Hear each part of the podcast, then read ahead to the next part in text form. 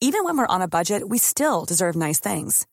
Quince is a place to scoop up stunning high-end goods for 50 to 80% less than similar brands. They have buttery soft cashmere sweaters starting at $50, luxurious Italian leather bags, and so much more. Plus, Quince only works with factories that use safe, ethical, and responsible manufacturing. Get the high-end goods you'll love without the high price tag with Quince. Go to quince.com slash style for free shipping and 365-day returns.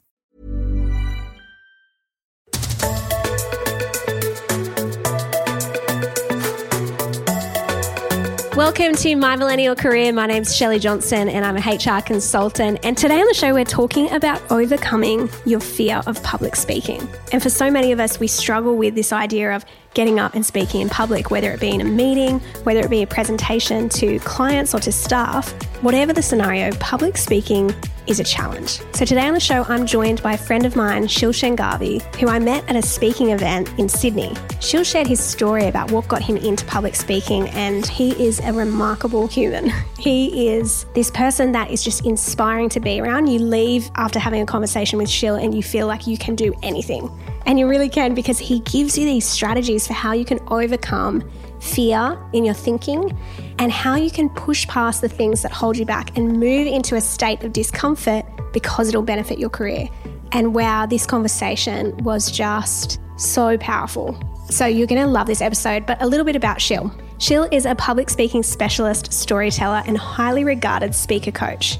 He's been redefining the meaning of public speaking by demonstrating its value across all forms of communication, and he's presented across most industries around the world, online and in person. Shil is the head of speaker coaching for TEDx Perth. Shil runs the business Chatterbox Public Speaking, and he's a highly engaging communicator. He shows you how to control your emotions, how to speak confidently, and how to connect with your audience. In 2021, an award winning short film documentary of Shil's life was released globally. This documentary is an intimate behind the scenes look at Shil's story and his public speaking journey. If public speaking is something you've wanted to develop and grow in, then this episode is for you.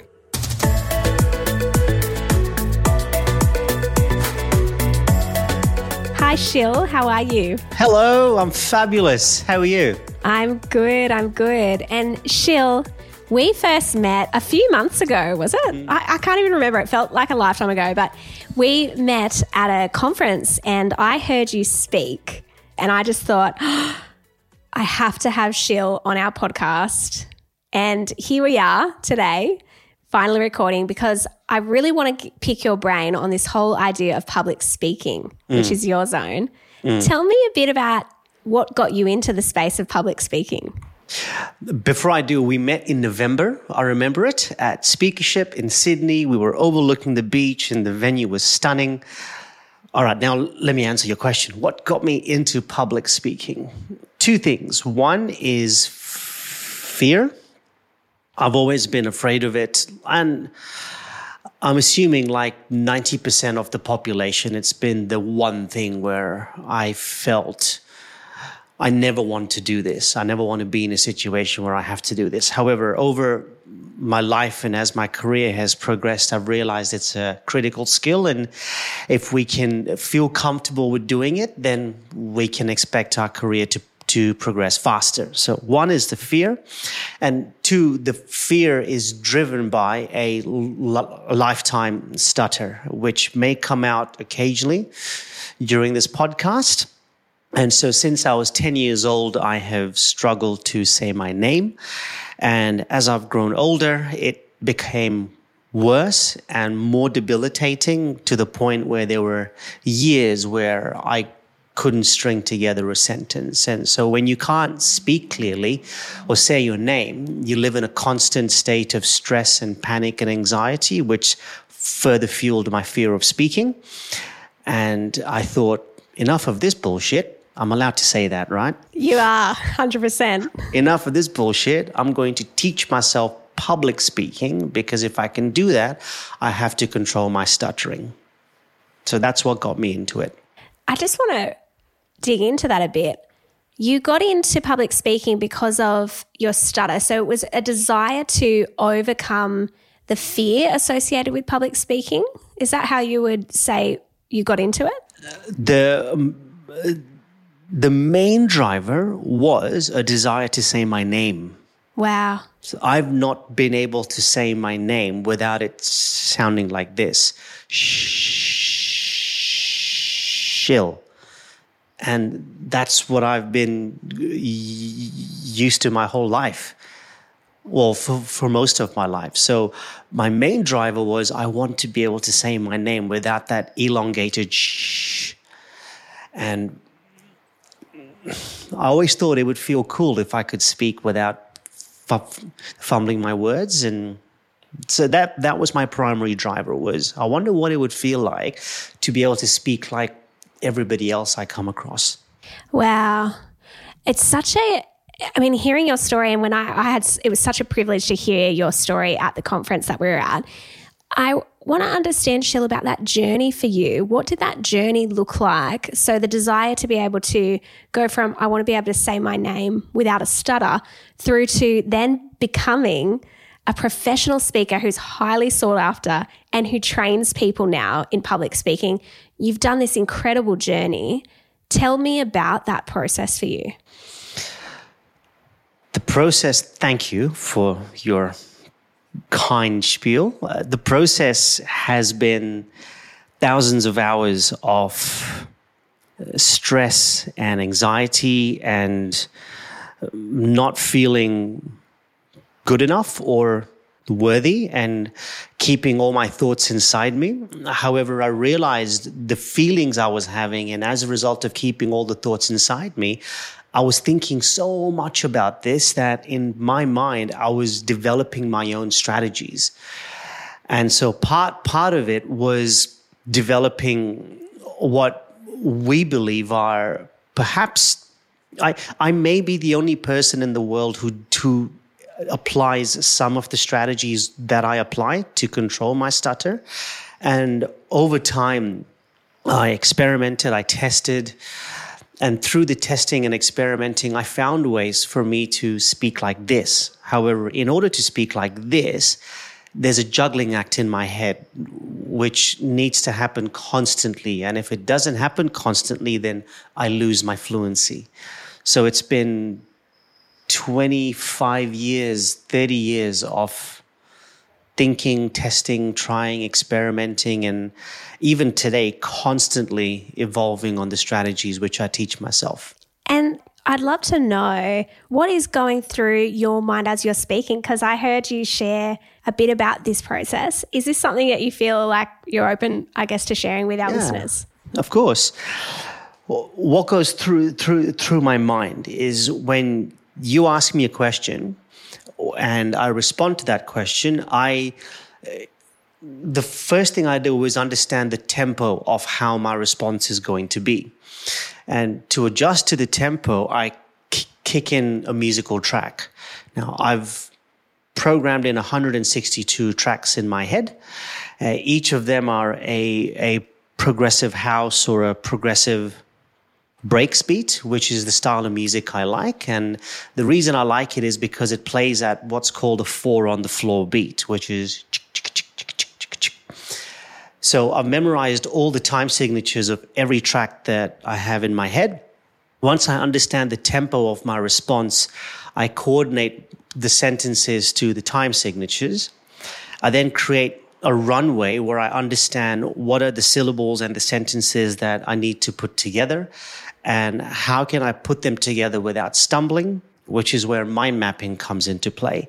So I can see all the words and all the sentences that I'm approaching. And if I can feel one's going to be a rough stutter, I change the tempo of the beat. I swap over the words and the sentences, which then allows me to speak in a particular way.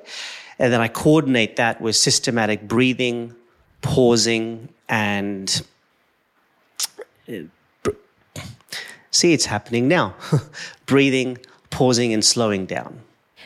Wow. I just think you are hearing you talk about your process is so remarkable. And I remember hearing you tell a bit of a story around this idea of realizing that your stutter put you into this elite category. Can you share that with us? Sure.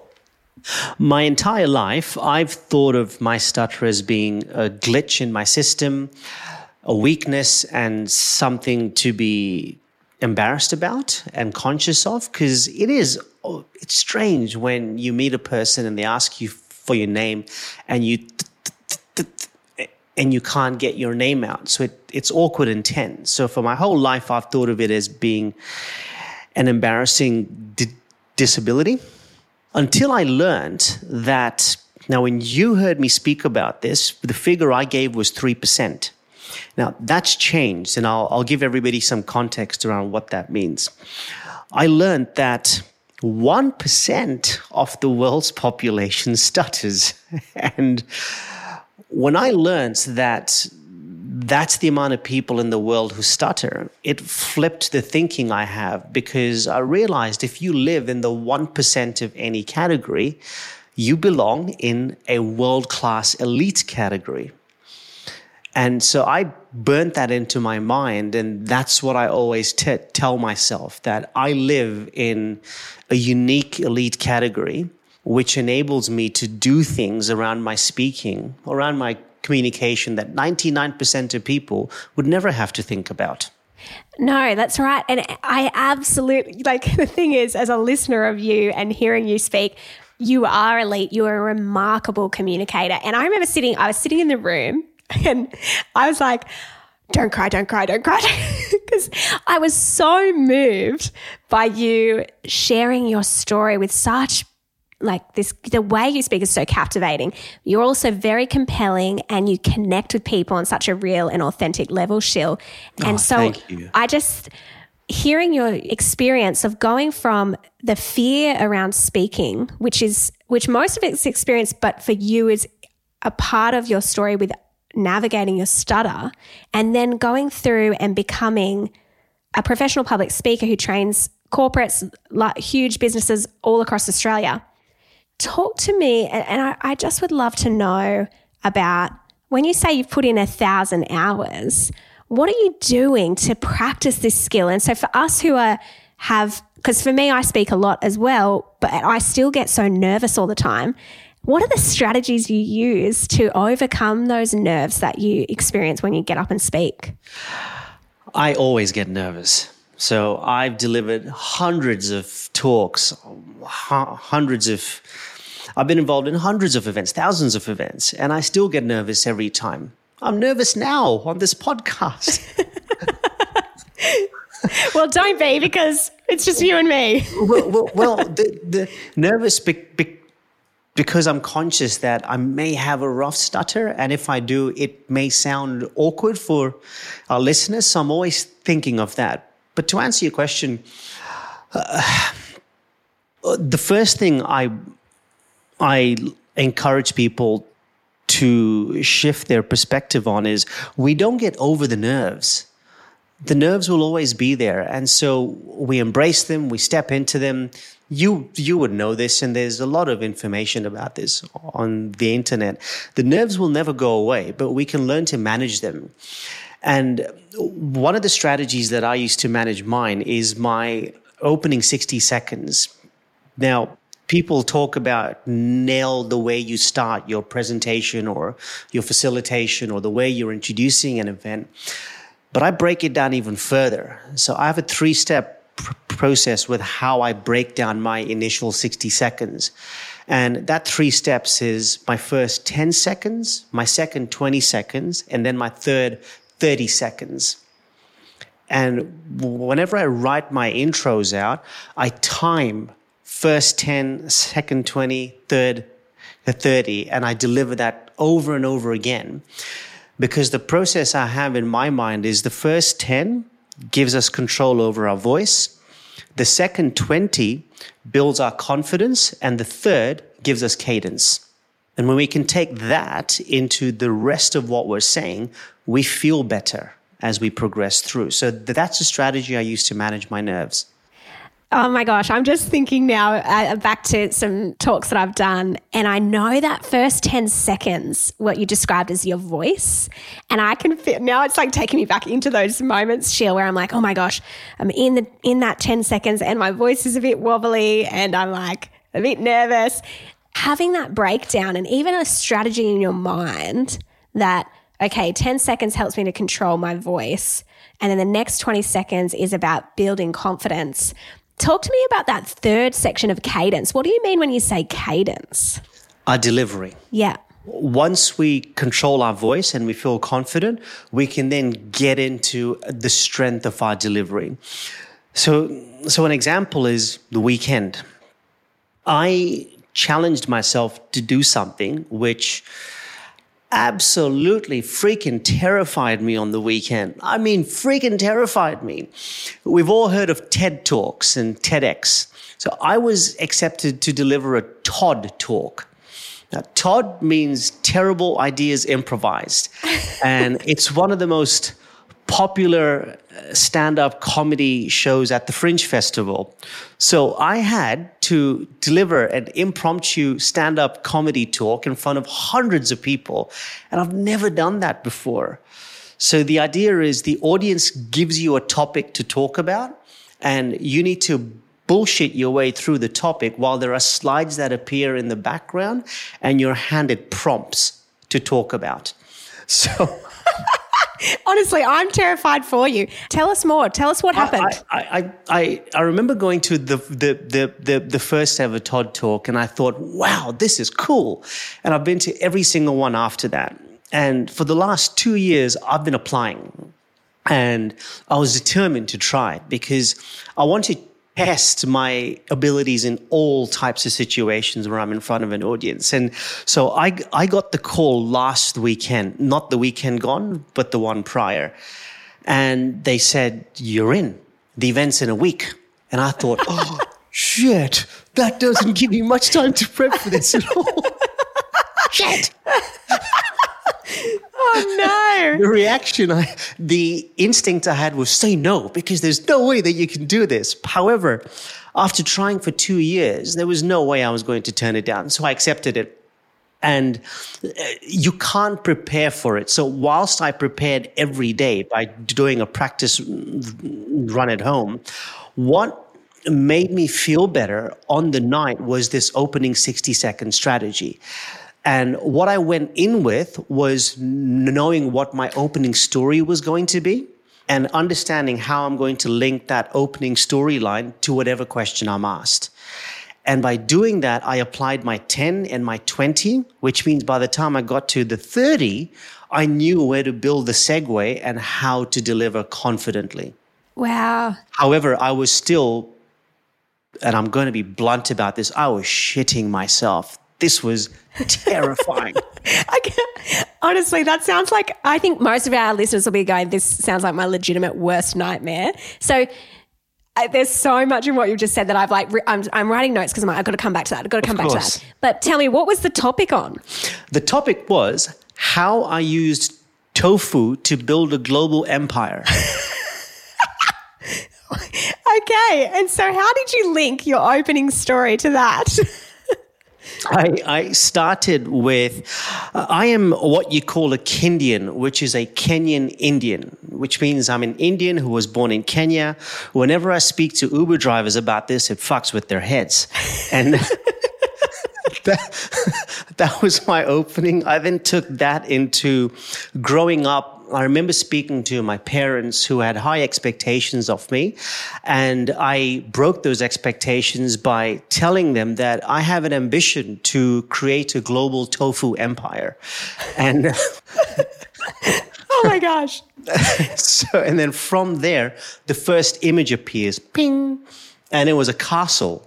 So then I had to link that to the castle and to a series of images that appeared. And it was, Look, it was scary. However, I'm co- confident in my ability to stay calm. Mm. Even though in my head I was panicking, I went back to basics. And I say this to anybody who is presenting. If there are three things we can do religiously, it will make us better presenters. Number one, breathe. Take your time and breathe. Uh, two, slow down. And three, systematic pauses or conscious pausing. So I went back to basics and I kept applying those those three.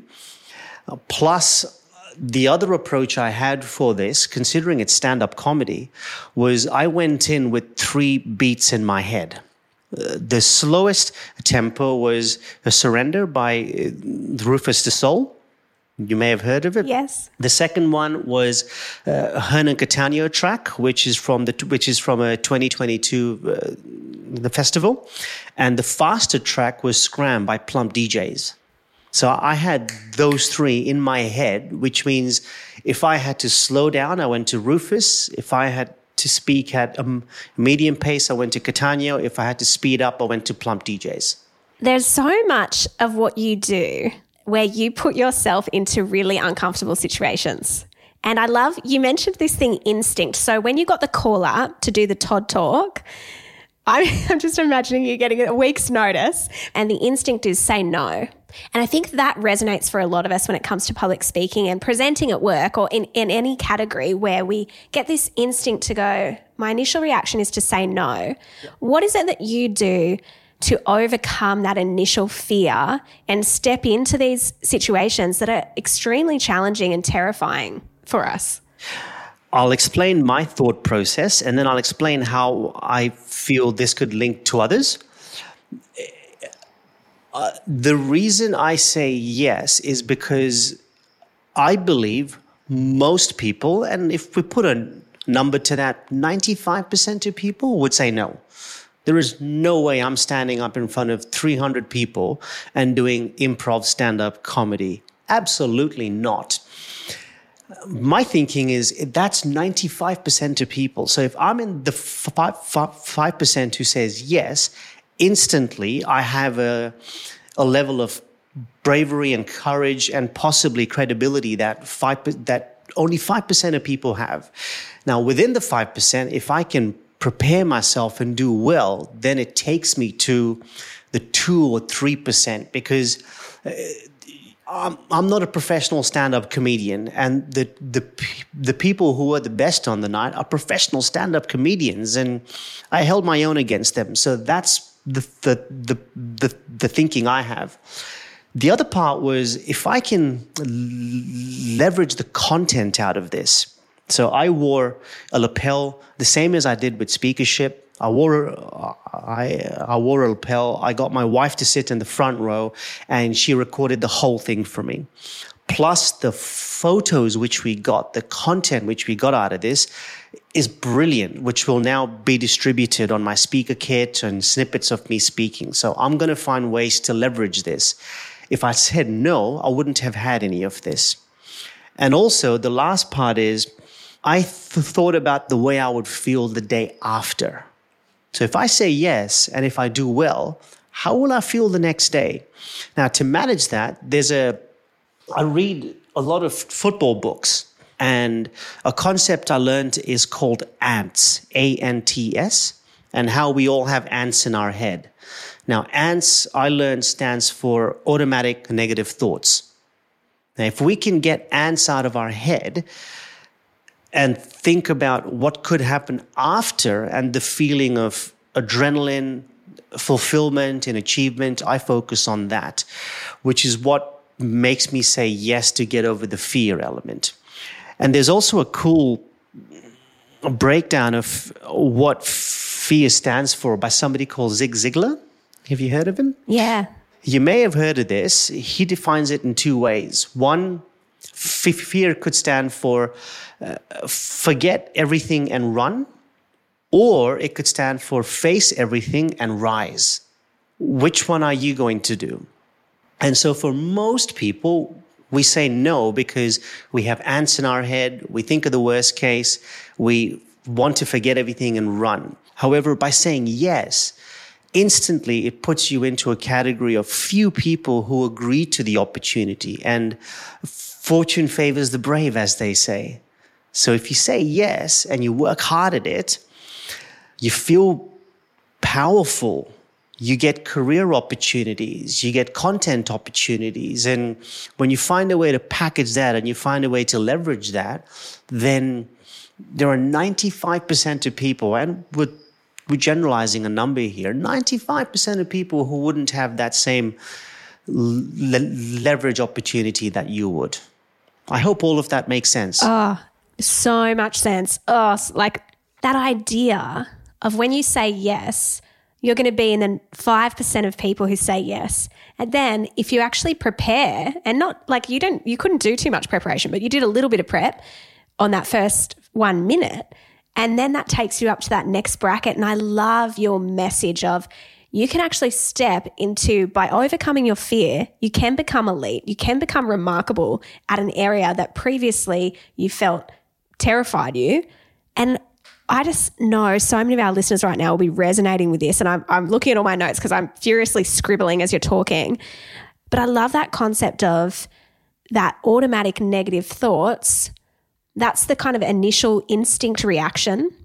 But what you're teaching us, Shil, of you get that first response, but then you start to look at and challenge that by going, well, how will I feel afterwards? How will I feel when I've actually taken that brave step and allowed my fear to be the thing that helps me rise? How did you feel the day after? I'll tell you how I felt the moment it was done. It, and I hope this doesn't sound arrogant. I felt invincible. Love it. It's an indescribable feeling to know that against a sold with a sold out room. There must have been 300 people in that room uh, to have made people laugh and chuckle and laugh with me and uh, where I I stuttered, I owned it, I played with it. I put on an Indian accent every now and then to add some more flavor to it and so I threw in characters and I felt as though I was being completely me and at ease with anything that happened. And so one thing people are afraid of, and I'll, so I felt amazing afterwards. However, to contribute to that, people are afraid of stuffing up. We're afraid of, in my case, stuttering or making a mistake or saying the wrong thing. I've learned that if that happens, I create what I call a drop moment. So if I stutter, I stop and I go, whoops, he's back.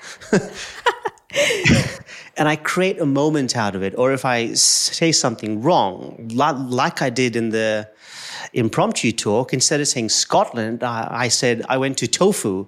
And so I stopped and I looked at everybody and said, I, Did I just say um, I went to tofu? I mean Scotland. What the fuck?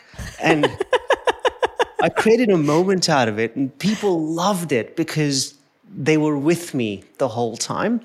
So I felt incredible straight after, but the next day, it, it was indescribable. There are few things in my life I've done where I felt this proud of myself that I did it. I did yeah. it. and I mean, I think you get that high from doing something that sometimes your body tries to stop you from doing. Like I think sometimes there's this physical reaction too to, when it comes to public speaking and getting up and presenting our bodies sometimes do things and I'm like, hey, no, in my mind, I'm like, no, no, I'm I'm doing this. But there's like I like clam up. I'm like, if people could see what I'm doing physically, they would know that I'm like, do, yeah. do you know what I mean? Uh, yeah, I I once volunteered to de- deliver a 60 second poetry rap slam to a live live audience in a bar. That was terrifying. but I did it. and I won the competition on my first attempt. So if you don't so try, you don't know. Oh, my my my three minutes at speakership, I was intimidated by that because I'm in the room. We were in the room with accomplished presenters, some serious presenters in there. But instead of let, letting that affect me, another of the learnings I have from the books I read the football stuff I read is focus on your game. Mm-hmm. Don't worry about how anybody else plays. Don't worry about how the other stand-up comedians are doing. Don't worry about how if if I'm presenting after you, don't worry about her presentation. If it was great, bravo. Don't worry about anything else. I focus on my game. I do not change my my game and I do not let my game be influenced by anything or anybody else. And I always train for the next match. Yeah. Oh, we're going to go to a quick break. And when we come back, Sheila, I'd love to hear a bit about how you train and practice and you've learnt these things that we can take away practically and apply to our own public speaking. We love learning how to do all things well, which is why we have a bunch of different podcasts on a variety of topics. So go and check out My Millennial Investor, My Millennial Money Professional, My Millennial Property, My Millennial Money, and our Spotify exclusive show, My Millennial Daily.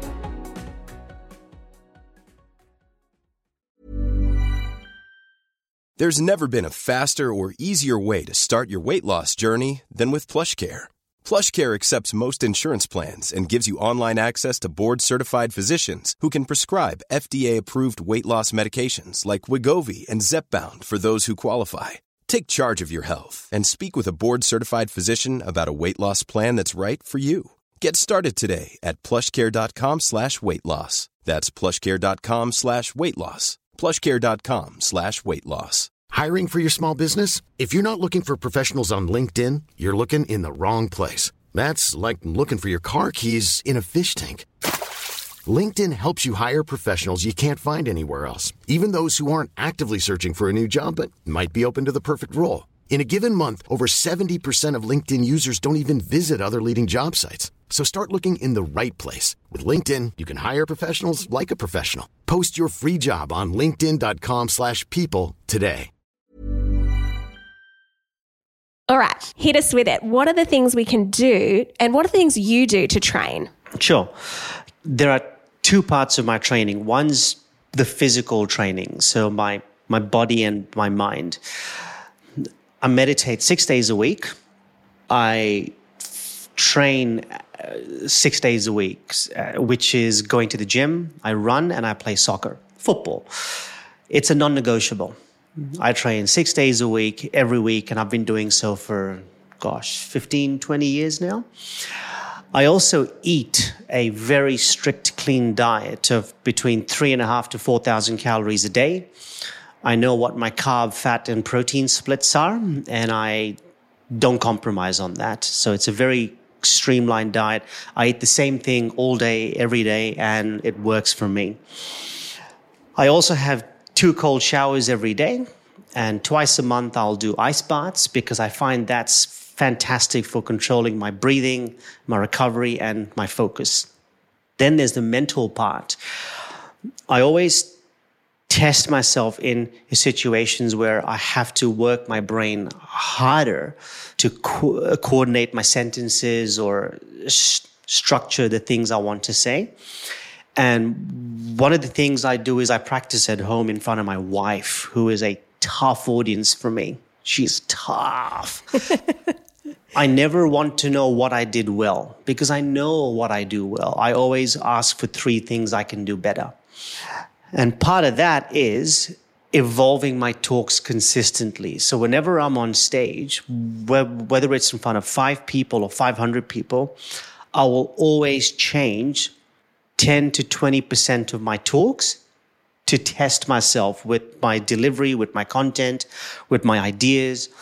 And I will always ask certain people in the audience to behave like pricks towards me because I want to know how to deal with that. Wow. So it's a combination of the physical prep and the mental prep and also the planning prep. So I find ways to use time. We've all got the same amount of time. It's 24 hours in a day. If you are a person who catches a bus to work or a train to work, what do you do during the bus ride or train ride? And say it's a half hour train ride. Do you read a book or do you watch TV? Do you listen to a podcast? I use that time to practice my talk. And to practice my talk, I put my headphones in my ear. I, I don't have them at the moment, but they're the old school ones which have a cable. Now, the cable doesn't fit into my phone, and the headphones are dead. They don't work. They haven't worked for years. But I put my headphones in, and then I put the end into my pocket. I put my phone on silent, and then I talk to myself. so, so people around you are thinking he's on the phone talking to someone. and you're like, no, no, I'm just talking to myself. No, um, and one of the things I do is I'll stand up on on a bus and I'll face the audience and I'll talk my talk through. So they all think I'm on the phone, but I'm actually presenting to them. And I've done that on an airplane. I've presented to an entire cabin on a plane, at train stations, in Myer and David Jones, in supermarkets. I love it. I love it. I mean, it's amazing though how you're capitalizing on every moment to plan and prep. Every, anytime I can, even today, I've used six lines from different talks as in in my conversation to make sure that they feel right. But the other thing I'm constantly doing is finding new songs. So I have a playlist and I'll add to that playlist. And every time I find a new song which feels good, I'll play it repeatedly, a hundred times. I'll understand where the signatures are, where the song drops, and how I can write my script to where the signatures are. Wow. There's so much that you must be having to like can I ask when you're just talking then what song was on for you at, at that point? At the moment, yeah. I'm listening to a mix called I'm playing a mix called Emro. Let Go. It's a 2021 track. It's beautiful. Wow. Oh, I think there's so much when it comes to public speaking and hearing you and share so beautifully and eloquently about what it means to speak and to put yourself in uncomfortable situations to build the muscle. How can our listeners start to do what you're doing? So it's one of those funny things where all of a sudden someone comes and taps us on the shoulder and says, Oh, hey, Joe, can you jump up and speak about this thing to all staff next week? Like it often comes out of the blue, but those moments are so important because they can be this career catalyst for us. What advice would you have to someone who's I guess, a bit of a novice, a bit green in this area of speaking, what can they do to build up their muscle? Yeah. Most people think public speaking is about standing on stage, delivering a TED talk or a keynote. And yeah, that's a, tr- a traditional type of speaking. However, it applies to every form of communication. So, what the two of us are doing now is a form of public speaking. Some of the things which I would which I, I would recommend are one, go to networking events. It's a form of public speaking because we speak to people in a public place. And uh, a hack which I, I learned is when we go to an event and you're standing around a group of people and somebody asks you, hello, so what do you do? like we get so awkward. Who's ever been asked, hello, what do you do? Who's ever asked, what do you do? Yes. Everybody, put your hand up now. Yeah, please. that's right. we've all we've all asked or been asked, and so when we answer that question, it's a form of public speaking. And if we can articulate what what what we say within ten seconds, make it interesting, memorable, that's a way to practice. Two, meetings team meetings. Have the courage to speak up in team meetings and be prepared and plan for, for what you want to say. And three, record a video on your phone. However, excuse me for doing this. Most people will will record a video from here, from that side. So we'll put our phones with the screen which faces us. Now, when we do that, we can see ourselves on screen, which adds a comfort factor to what we're recording. Turn your phone around so you don't see yourself on screen and speak only to the multiple cameras that are there. Do it every day for three weeks and then post a video or post a series of videos. Yeah, wow. I'm pausing. I'm having my pause, breathe, thinking about doing that because for me, and we talked about this, I'm an, I can get, I can be like an awkward egg sometimes and be like, I don't want to talk to the camera. I'm so awkward. Like, I love podcasts because no one sees your face unless we post this on social media, which we will, by the way, but it'll mainly be you, Shil, not me. But like, I'm an awkward egg. And so doing that, that idea of filming myself every three weeks on my phone to get better at speaking to camera freaks me out. Oh, not every three weeks, every day for three weeks. And from the back of our phone. So if we, if, if we, if we look at the front of our phone, there's only one camera there. Whereas if we turn our phone around, there's three cameras there. So the quality is better and we can't see ourselves, which is unsettling because we can't see ourselves. However, manage that and then share your videos and break through the discomfort. And if you're if you're more adventurous, pop your headphones in your ear, stand up on a bus and present to the bus. I love it. I have often find myself practicing speeches in the car as I'm driving. So things that I need to say, and I'll practice it out and I'll record an audio, like a voice memo and listen back. And I found that's really helped me. But I think you're, what you're encouraging us to do is to push through that thing that in the thing in us that our instinct is saying, no, don't do that. No, Shelley, don't post a thing don't post a video of yourself because you're an awkward egg. I'm going to now from this do the okay, I'm committing to you, Shil, on this podcast. I'm going to record myself every day for three weeks with my phone turned around so I can't see myself. And then I'm going to post it and I'm going to tag you.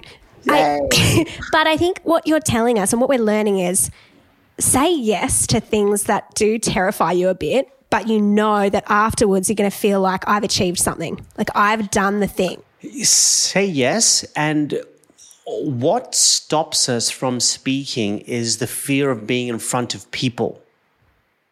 And so, the more we can get accustomed to being in front of people, the more we learn to manage that fear of judgment and ballsing up and failure or not doing a good job. As we learn to manage that, we feel more comfortable. And it's a lot of people say, be authentic and be yourself. And uh, however, it's a it's an easy thing to say, but to actually be comfortably you in front of an audience takes a lot of in inner work. You need to be comfortable with everything about you. The way you look, the way you speak, your imperfections, because there's nowhere to hide. So we need to be comfortable with everything. Mm. One of the things that I, I, know a lot of people struggle with in this space of, of presenting and let's say speaking up in meetings, because I think that's a really good example. And that can be those moments where I know you've felt it, I've felt it, where you're in a meeting and you get that little nerve thing happening where you're like, I need to say something. But then you're in, like, your automatic negative thoughts are going, shut up, don't say anything, just sit back. But you, you feel like, oh no, this is important. I, I need to contribute. What strategies do you have to get over? Because one of the things that stops us from saying something is what will people think of me? Like, do you just not care about what other people think, or how do you get over the fear of what other people think? It's the opposite. I, I'm, um, I'm conscious of what other people think, and uh, when I post the videos or content, of course, I care. However, I don't care about the backlash. So I don't care about the negativity that I get because there's trollers everywhere. What I've learned to do in a meeting, especially if I want to say something, is framing what I'm about to say. And by delivering a frame and informing everybody that I'd like to express my thoughts here. You may not agree with this, however, it's okay but it's on my mind and I'd like to explain why. So by framing it, we've already acknowledged that it might not be for everybody.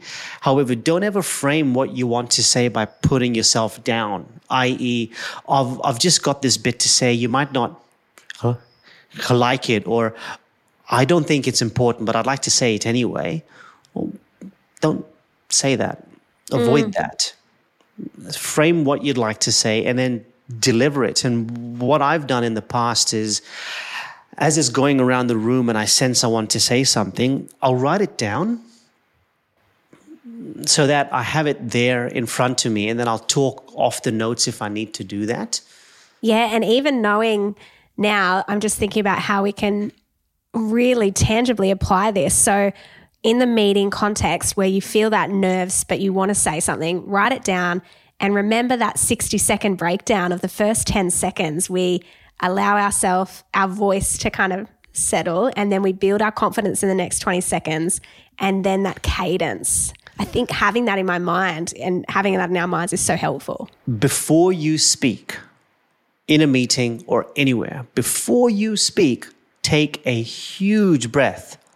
Fill your lungs to capacity and then speak as you exhale because when you ride the wave of your breath, you've activated what's called your parasympathetic system, which calms you down, which enables you to speak with more, what's the word I'm looking for? More eloquently. Oof. And I'm, I know when I get nervous, I do the fast talking, and I'm a fast talker anyway. So I'm like, blah, blah, blah, blah, blah. But then when I get nervous, it's just like a bullet train, and everyone's like, slow down. Like, so I think that idea of the breath and, and speak your first, your first sentence on the exhale. I love it. Absolutely.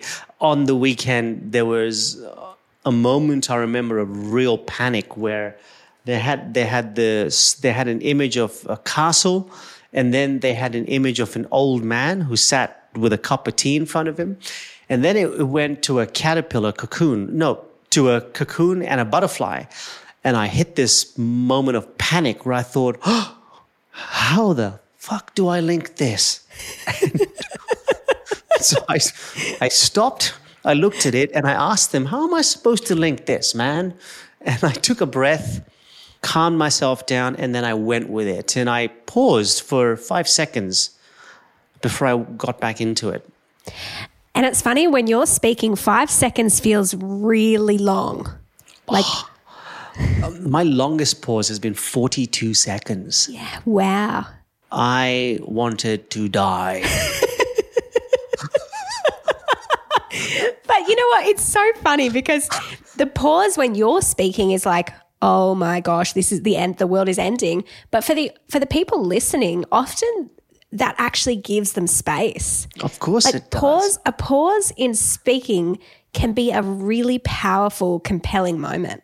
Of course, it allows the speaker to recalibrate our mind, get back on track, have a drink, take a breath, relax ourselves, and it lets the audience digest everything. It lets them check their phones if they need to go to the bathrooms if they need to. So it allows us to do a number of things. However, to understand how to pause, we need to get comfortable with silence. Mm. And we're we struggle to get comfortable with silence because of ants. There are always thoughts in our head. Yeah, that's such a good point about silence. And I reckon TED Talks have also impacted our comfortability levels with silence because TED Talks are so scripted and we've seen this like level of public speaking where, you know, you do this really short, sharp, polished as presentation. And then now we all think, oh, well, that's how I have to get up and present if I'm presenting to all staff. And I just think, yeah, I don't reckon. I mean, I love TED Talks, but I also love authenticity and I like the messiness that comes with a raw yeah. communicator. Yeah. What are your thoughts on that? I agree. I'm he- heavily involved with TED. I do a lot of work with TEDx Perth, and I've coached a lot of TED speakers or TEDx speakers rather. And you're right, it has set a benchmark in what's expected with public speaking. And on one hand, I love the benchmark it has set because whenever we speak, we're asking for an audience's time and do it justice. Practice, prepare, and deliver well because people have people are sacrificing time to listen to you speak. However, on the other hand, it doesn't mean every presentation has to be perfectly curated, perfectly built and tailored with no umming and no ahhing. And it has to have an ebb and a flow and peak and trough and storylines at the right time. It doesn't always have to be like that especially if you're a non-professional speaker and you want to, to deliver a, for example, a work presentation to a potential client. There are ways to build that and package that so that it's conversational and it's a facilitated presentation, not a TED Talk presentation. And there's a concept that I've developed called story sharing, which is a shift from storytelling. Now, the world love storytelling, and it's a concept which is spoke has been spoken about for decades. However, in my mind, storytelling is storytelling. I'm telling you a story. Story sharing is when together we co create our narrative and we encourage each other to share stories. And when we do that, it's a better way to build trust. Mm. So if I tell tell stories constantly, it's a one way conversation. Whereas story sharing, the idea I have is it's a two way conversation. And what would that look like practically when you're speaking or you're talking with a client? Say that idea of, of presenting to a client. How yep. would how could we use that technique? The the way we use it, I've designed a keynote around this. Story share, story sharing is b- based on three th- three strategies. One, understanding how we we satisfy the human brain, emotion and and logic. Two, how we build, how we create trust, blah, blah, trust through predictability. So b- when we become predictable in our delivery, then it's a faster way to build trust. And three, understanding language theory and combining empathy, guiding, and clarifying language into one. And when we learn to do that and package all three together, it creates an environment where we encourage our audience to share stories while we share ours. I love the power of empathy too. That empathy piece for connecting with the audience, with those people that you're listening that are that are there, instead of just pushing info and just actually having that empathy for the people who are listening. I reckon it changes your whole approach to communication. Yeah. Yeah. It's such a different model. I love that idea, story sharing. So we've probably got time for one more question. Sure. I'd love to know from you, Shil, what do you think are the biggest mistakes people make when it comes to public speaking? What are the biggest mistakes people make when it comes to public speaking? There are the usual mistakes where people don't practice, Okay, oh, oh, practice, practice. For example, uh, for all the listeners, you will either have been to or you will go to an event where they go around the room and ask you for your 60 seconds.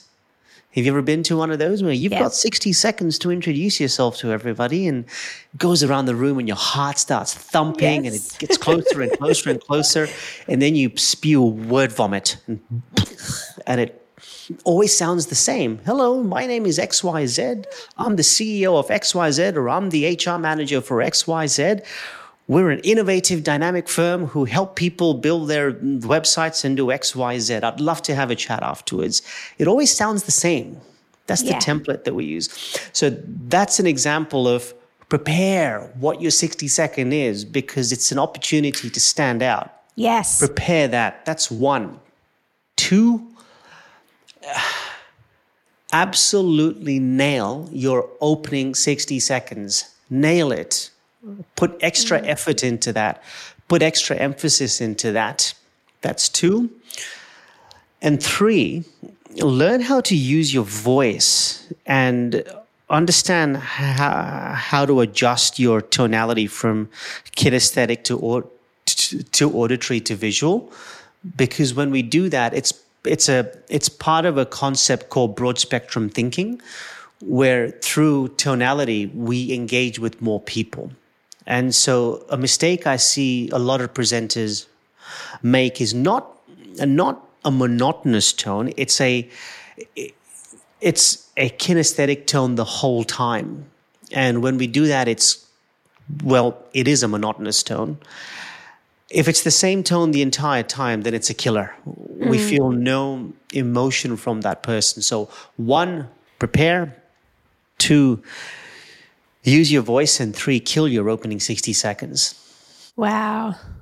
That opening 60 seconds, I, I really feel that on a deep level because that's the make or break. That because if we start off on, on a bad note, we get in our heads instead of thinking about the people listening and actually having that empathy and yeah. building connection. We just get stuck in our heads and we're like, yeah. "Oh, I really suck at this," or we and all those automatic negative thoughts just swirl around, and then we can't actually engage and connect with people. No, we can't. And people can sense it. They totally can. How? I know I said I one more. I said one more question last, but here's my last question. Tell me about your preparation for. Uh, let's say you've got a presentation coming up and you have to present to a, a client meeting with some big important people. What does that preparation and practice look like for you? Like, do you write down your kind of?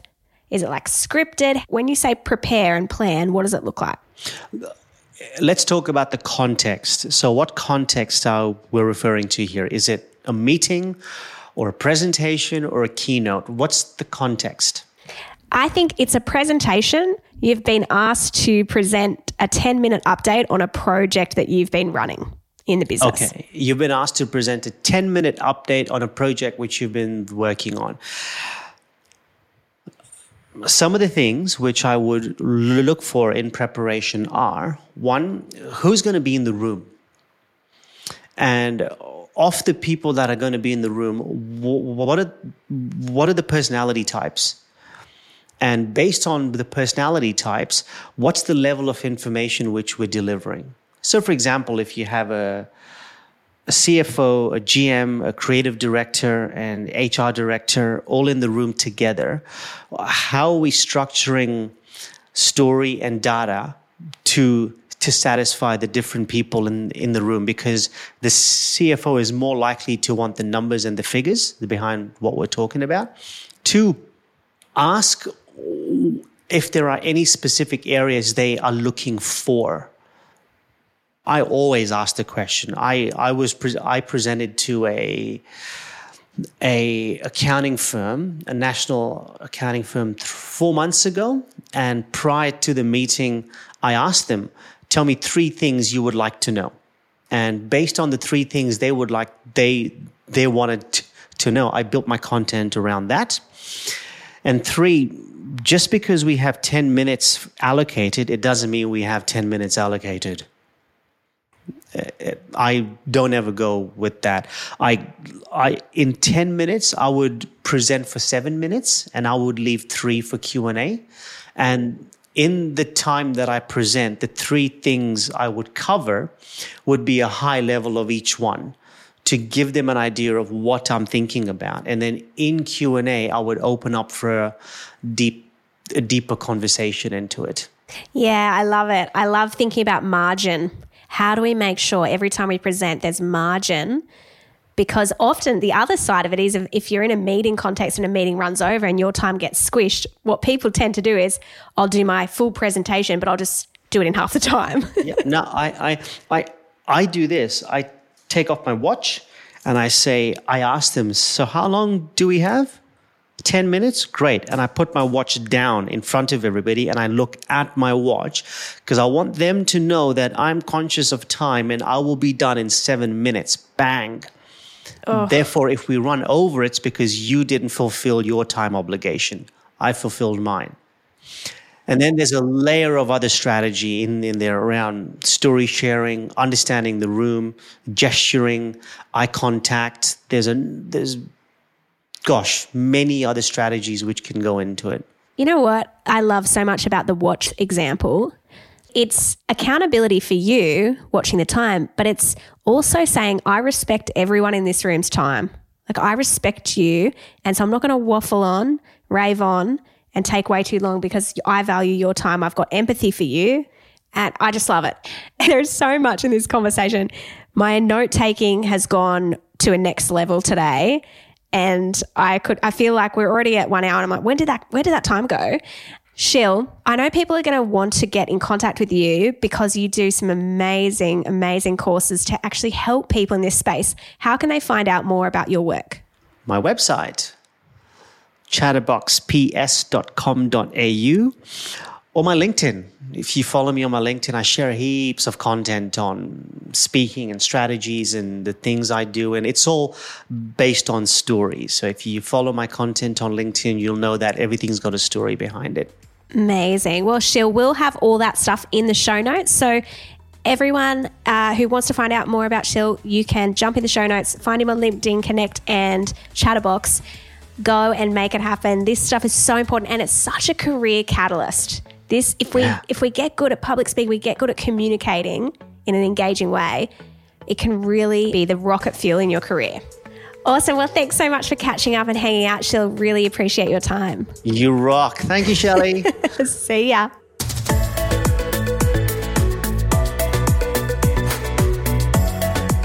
We acknowledge the Awabakal people, traditional custodians of the land on which our studio sits, and pay respects to their elders, past, present, and emerging. We extend that respect to Aboriginal and Torres Strait Islander peoples who may listen to our podcast.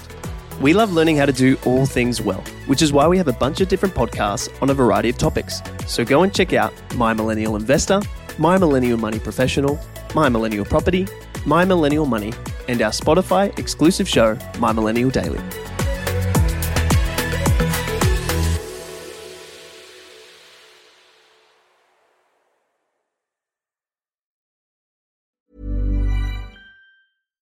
Hey, it's Paige DeSorbo from Giggly Squad. High quality fashion without the price tag. Say hello to Quince. I'm snagging high-end essentials like cozy cashmere sweaters, sleek leather jackets, fine jewelry, and so much more. With Quince being 50 to 80% less than similar brands. And they partner with factories that prioritize safe, ethical, and responsible manufacturing. I love that. Luxury quality within reach. Go to quince.com slash style to get free shipping and 365 day returns on your next order. Quince.com slash style.